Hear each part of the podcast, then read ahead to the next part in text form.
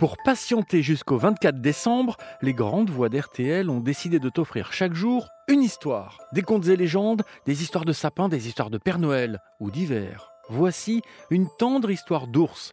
Noël aux quatre vents de Zémanel et Émilie Michaud aux éditions du Père Castor. C'est un trio qui va te lire l'histoire. Jean-Alphonse Richard, Éric Brunet et Aurélie Herbemont, trois journalistes que tu peux aussi écouter à la radio sur RTL. C'est une maison au cœur de la forêt.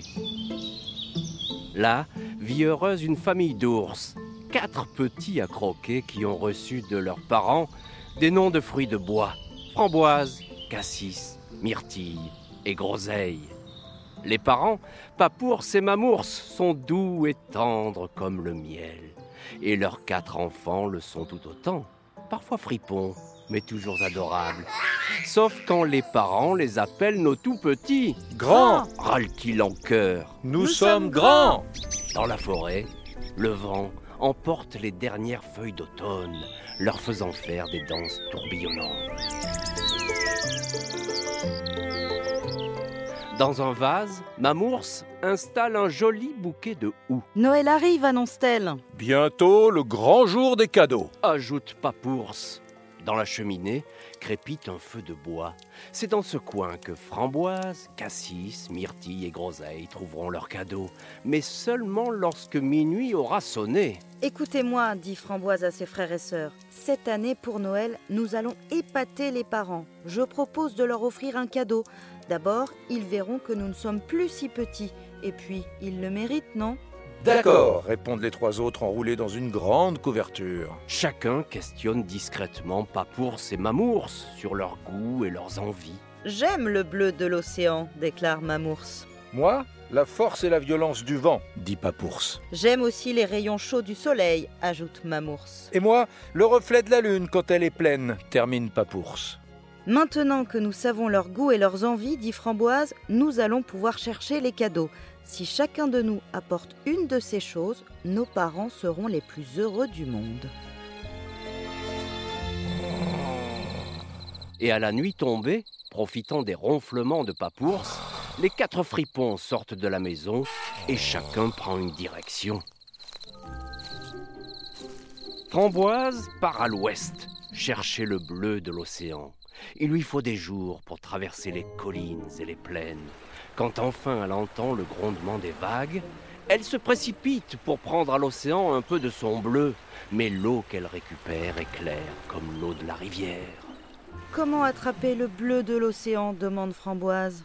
Entre les rochers rebondit un coquillage doré. On ne peut pas, répond une mouette. Le bleu se prend ici, les yeux sur l'horizon, on ne l'emporte pas. Déjà, la mouette disparaît, son coquillage en bec. Quelle déception pour Framboise.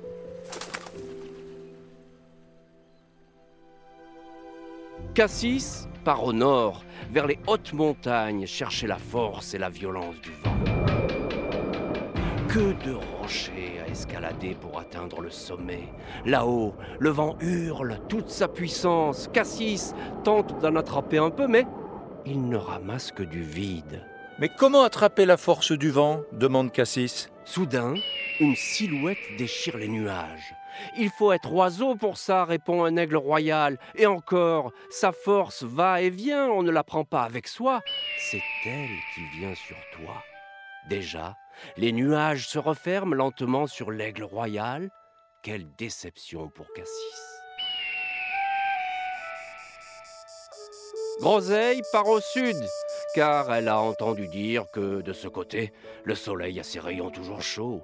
Dans chaque clairière, Groseille goûte les rayons lumineux, mais ils sont tous tièdes. Mais comment faire pour attraper la chaleur du soleil demande Groseille. Sur l'herbe tombent des noix. Le chaud vient avec l'été, répond un corbeau.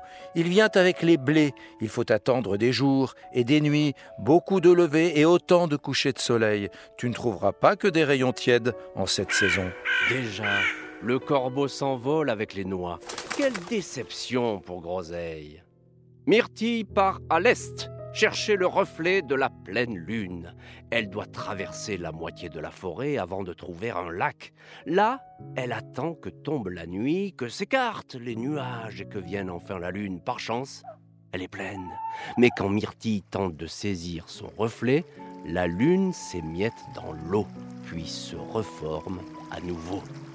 Comment faire pour attraper le reflet de la lune? demande Myrtille. Derrière craquent les branches d'un pin. On ne peut pas la voir, répond un renard. L'eau ne garde pas les images qu'on y voit, sinon on boirait la lune. Il faudrait demander à la lune, mais elle est bien trop haut pour toi et moi. Et déjà le renard disparaît entre les sapins. Quelle déception pour Myrtille. Dans leur petite maison au cœur de la forêt, Papours et Mamours s'inquiètent de l'absence de leurs enfants. Voilà bien longtemps que leurs tout petits sont partis. C'est le jour de Noël et les voilà seuls. Bientôt sonnera minuit, l'heure des cadeaux et des bisous, et personne ne sera là pour ouvrir les paquets.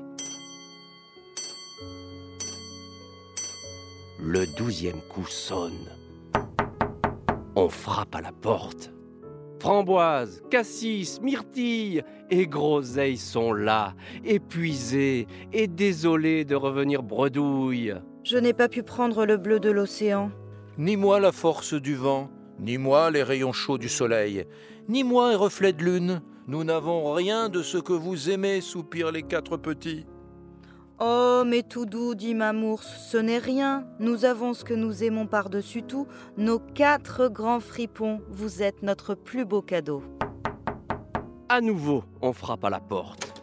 Papours ouvre et découvre sur le pas de la porte un arbre singulier. Un petit sapin portant coquillages, noix et pommes de pin.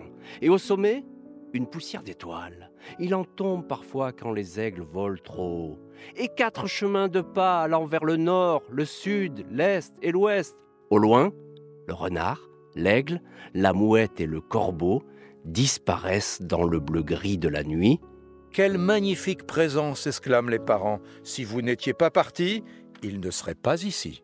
Aussitôt, on prend le sapin et on l'installe à l'intérieur, et tandis que Mamours tend à ses quatre grands enfants un paquet de friandises, Papours les serre dans ses bras de géant. Dehors, les flocons poursuivent leur danse tourbillonnante, un épais manteau blanc recouvre la forêt. C'est l'hiver et c'est Noël.